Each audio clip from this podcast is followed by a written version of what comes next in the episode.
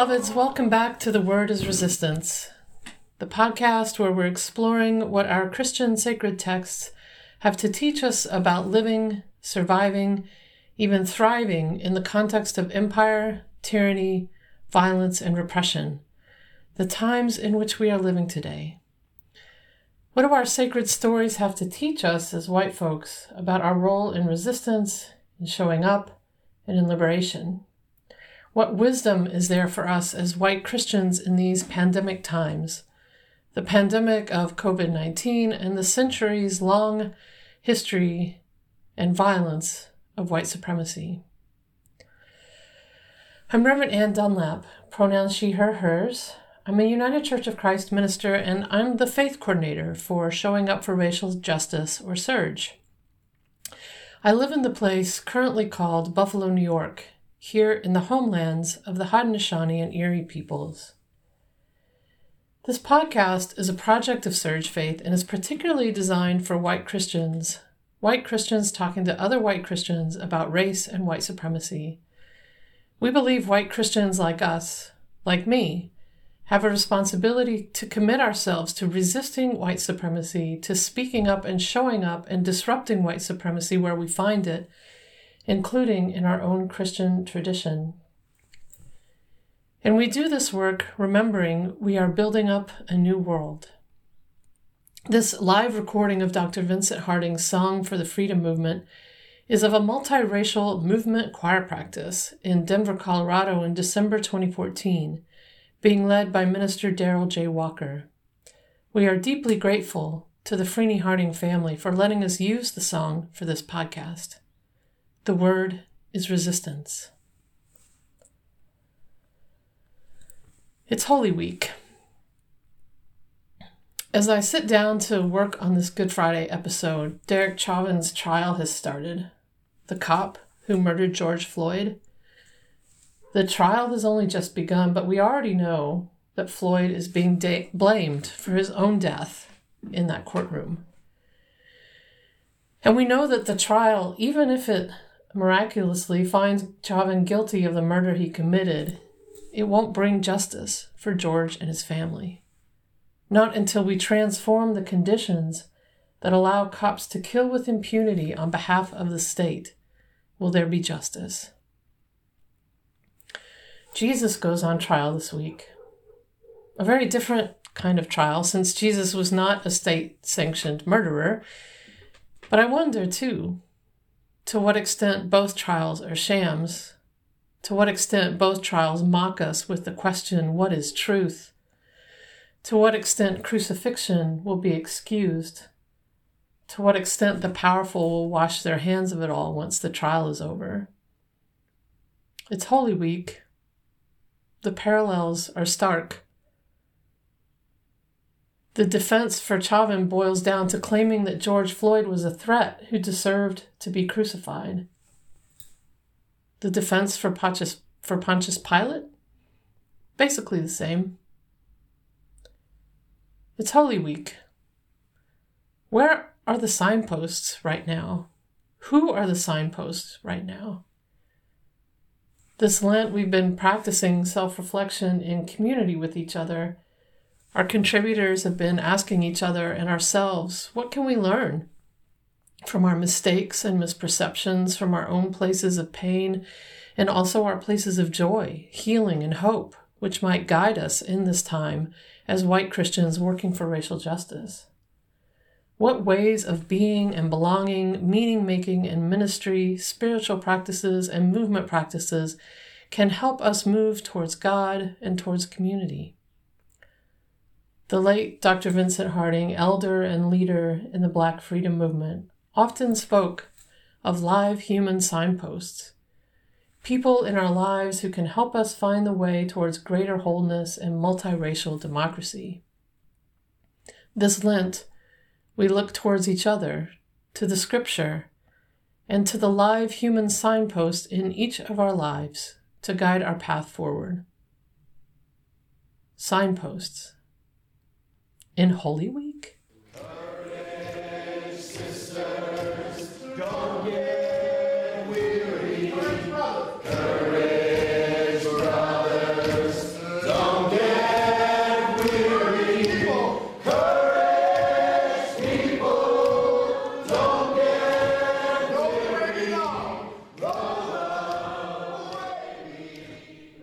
The gospel reading for Good Friday this year, year B in the lectionary cycle, is two very long chapters in John, all of chapters 18 and 19. Many years ago, I was asked to lead the Good Friday service at the small church where I had done my seminary internship. They had a practice of the pastor reading the scripture text aloud, and that year it was, yes, these two chapters from John. I remember reading it, standing in the pulpit, and suddenly understanding the terror of what was happening, the tricks and the mockery and the sarcasm and the fear, and how Pilate was playing everyone. I could feel it in my body. I'm not going to read it for you today, but not because those chapters are hard reading, which they definitely are, but because they are, as I said, long. If you want to read them first, then just pause here and come back. Maybe try reading them aloud, like I did. See how it feels in your body. Notice what new information you get.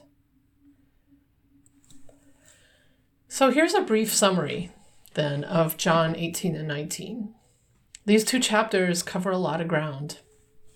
We begin with Jesus being arrested by Roman soldiers, along with police sent by the high-level temple authorities who were collaborators with Rome.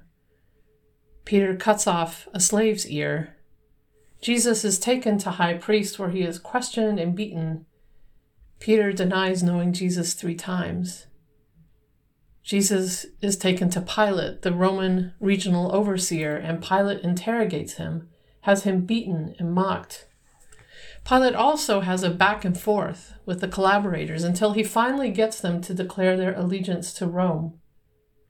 Then Pilate hands Jesus over to the Roman soldiers, and Jesus is mocked and crucified with his mother, his Aunt Mary, Mary Magdalene, and an unnamed beloved disciple looking on. With his last breaths, he creates community. Jesus dies. His body is mutilated by Roman soldiers. And then 2 of his friends, Joseph and Nicodemus, take his body and tend to it and make sure it is anointed with resins and aloe, wrapped tenderly and safely entombed. This year, as I'm reading this story in light of everything we are living through, and in light of our questions for this Signposts in the Wilderness series, I find myself in the odd position of appreciating John's gospel. If you've been listening to this, you know this is a strange place for me to be. Appreciating John's gospel for the clarity it has about this story of Jesus' execution by Rome. There are 3 signposts, if you will, of clarity that are speaking to me out of John's version of this story.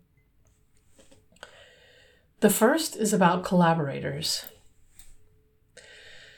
So as much as we take immense amounts of care on this podcast to resist anti-Semitic readings of the Bible, there is no denying that there were Jewish leaders who collaborated in Jesus' execution.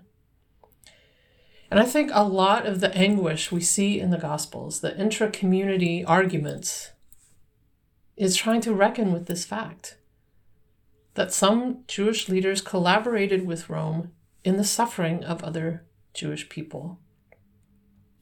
And I don't mean just Jesus' execution, but also the general Roman repression tactics in Judea and Galilee that we've talked about a lot on this podcast.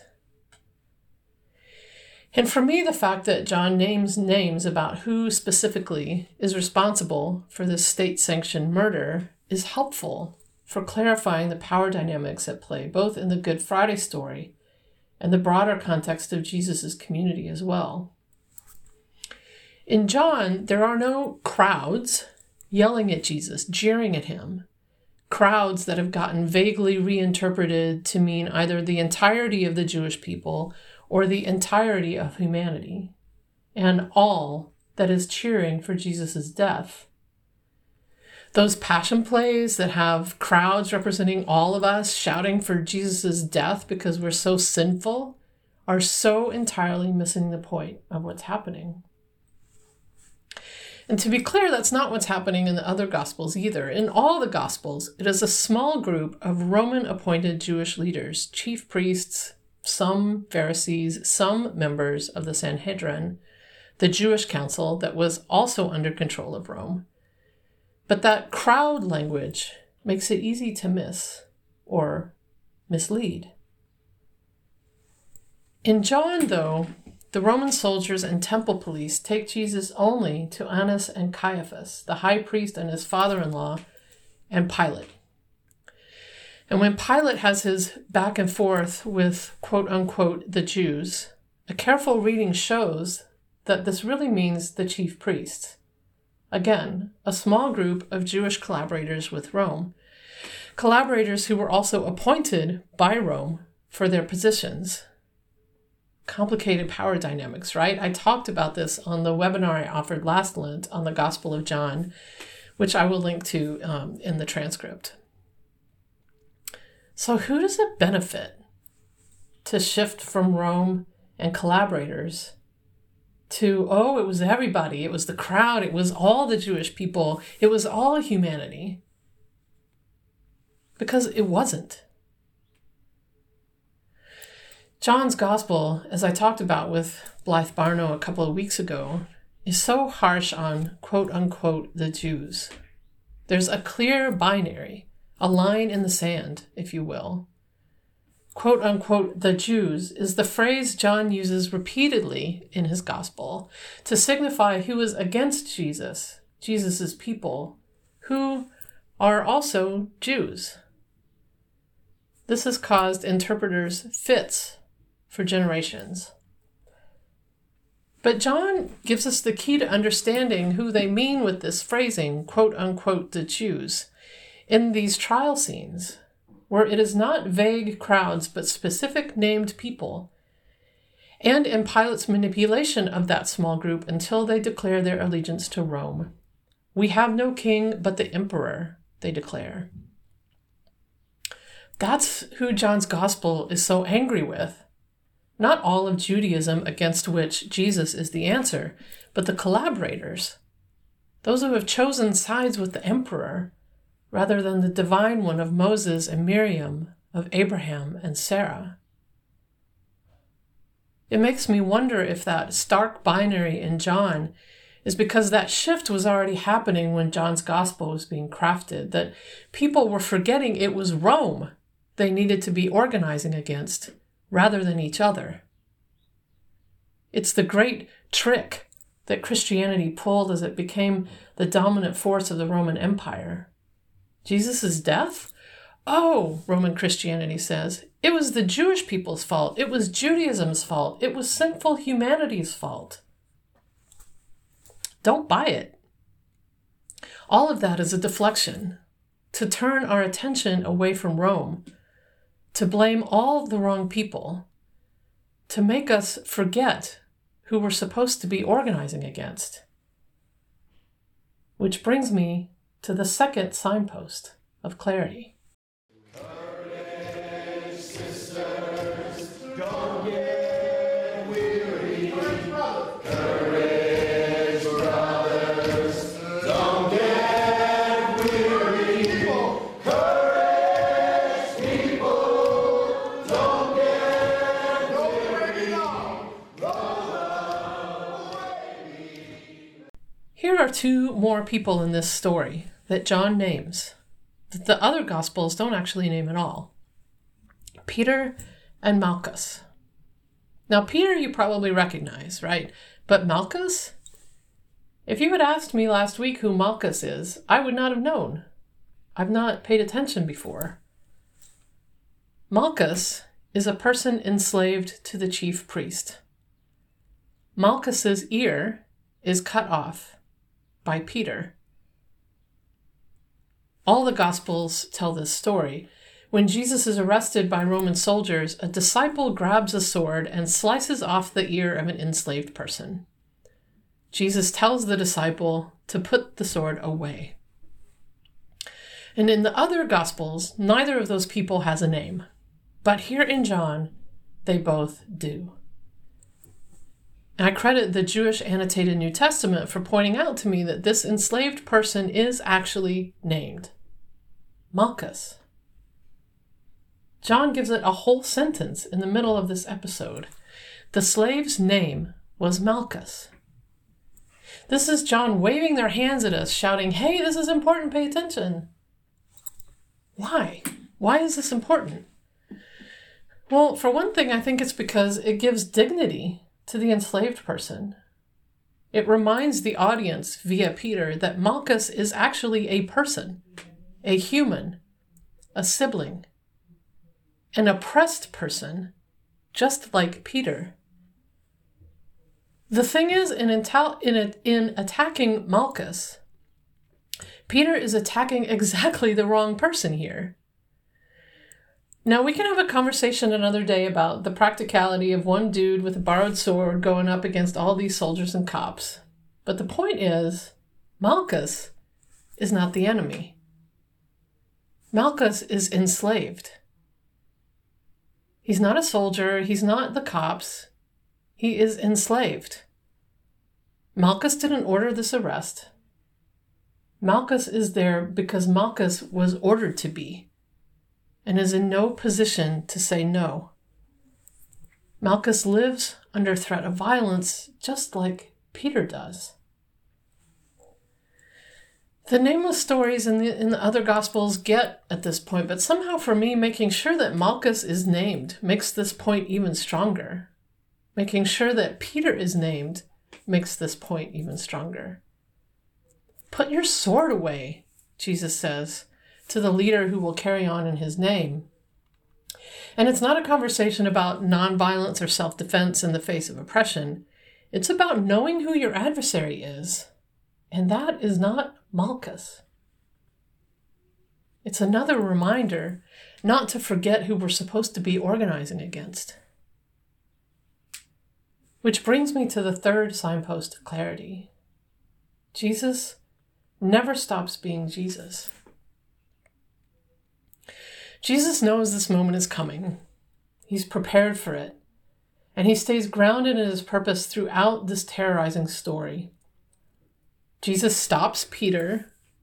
He later tells Pilate that if Jesus acted like the Romans acted, all his followers would be fighting. "But," he says, "my kingdom is not of this world." "Put your sword away," he says to Peter. Attacking the wrong person is not how we win. Jesus is clear about who the adversary is and how they behave. He refuses to be manipulated by Pilate because he knows it's a rigged game. And he never turns on his people. Through multiple interrogations and beatings, he never gives up info about who they are, never betrays them. What he does is insist on community. Insist that Peter recognize Malchus, for example, and Jesus assures that his beloveds are cared for before he dies, creating new forms of relationship, new forms of family, with his last breaths.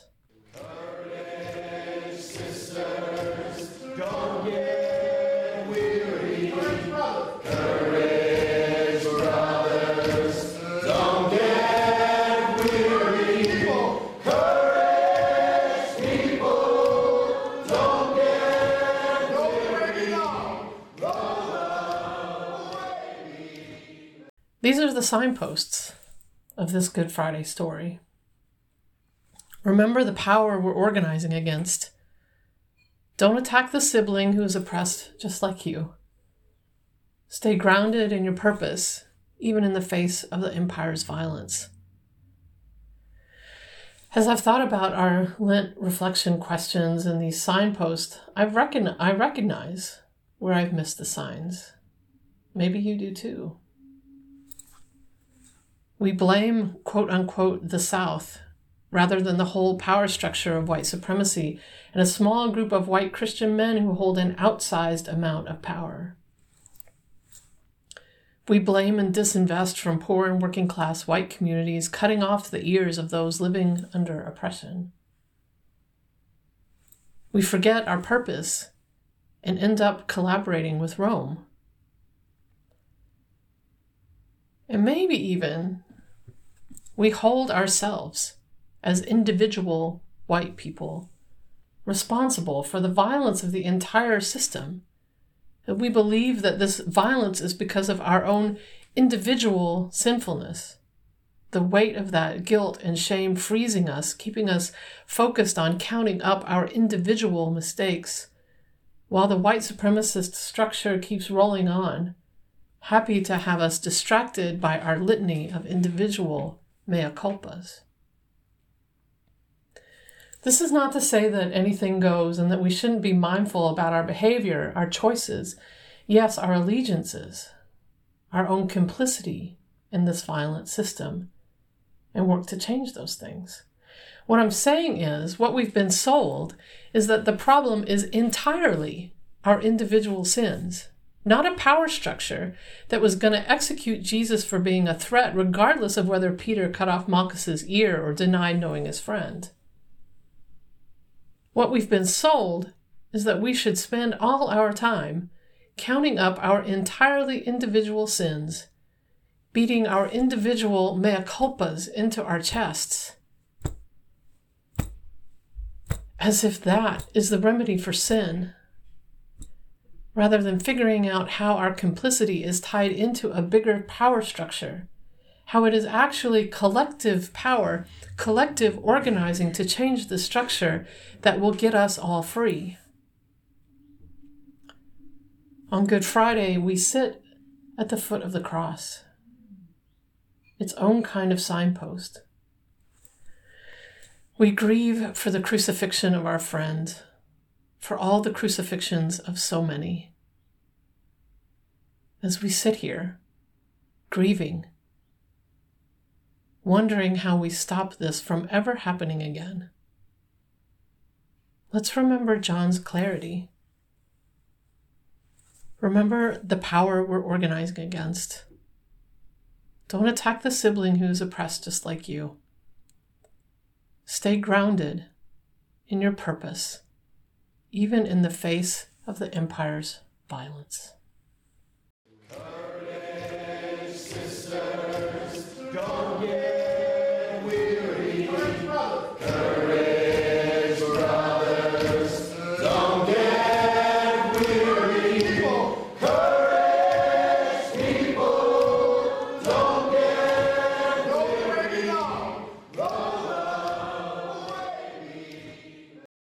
As I was working on this episode, Nicola texted me that Chauvin's trial is expected to take 4 weeks.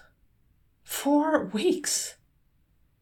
What about this could possibly take 4 weeks, other than Pilate trying to make clear why Jesus had to die? We send all our love and protection to George Floyd's family and the good folks in Minneapolis who have been organizing for a better, safer world. Follow Surge Twin Cities and the organization Black Visions for updates on how you can support folks on the ground during and after the trial. Another action is, as we've been inviting you to do all of Lent, is to get your people together and have these conversations. When have you, the collective you, been distracted from who we should be organizing against? When have we cut off Malchus's ear?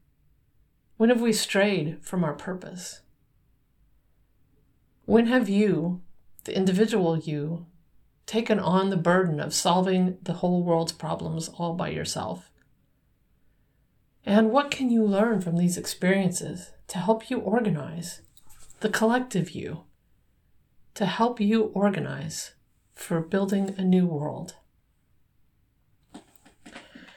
And finally, again, we suggest getting Surge Faith's Community Safety for All toolkit for congregations who want to stop calling the cops. Listen, we can hang all the Black Lives Matter banners on our buildings that we want, but if we're still calling the cops on quote-unquote suspicious people, for example, then we're actually collaborating with Rome. You can find the toolkit on our website, and the link is in the transcript. Thanks as always for joining me from wherever you are on this good earth. We'd love to hear from you all by commenting on our SoundCloud or Twitter or Facebook pages, or by filling out the listener survey on our podcast page at showingupforracialjustice.org. And we'd love to hear from you about how we're doing, especially from folks of color and non-Christian folks who may be checking us out. For Easter Sunday, yes, Easter is coming, we'll have a resistance word from Margaret Ernst. You can find out more about Surge at showingupforracialjustice.org, and our podcast lives on SoundCloud. Search on The Word is Resistance. Give us a like or rate us on iTunes, Spotify, Stitcher, or wherever you listen to our podcast. Transcripts are available as well on our website, which include references, resources, and action links. And finally, a huge thanks, as always, to our sound editor, Max Pearl. Good Friday blessings to you. And blessings to you in all that you do to resist injustice, and in all that you do to build up a whole new world. Love and liberation, beloveds. Love and liberation. Until next time, I'm Reverend Ann Dunlap.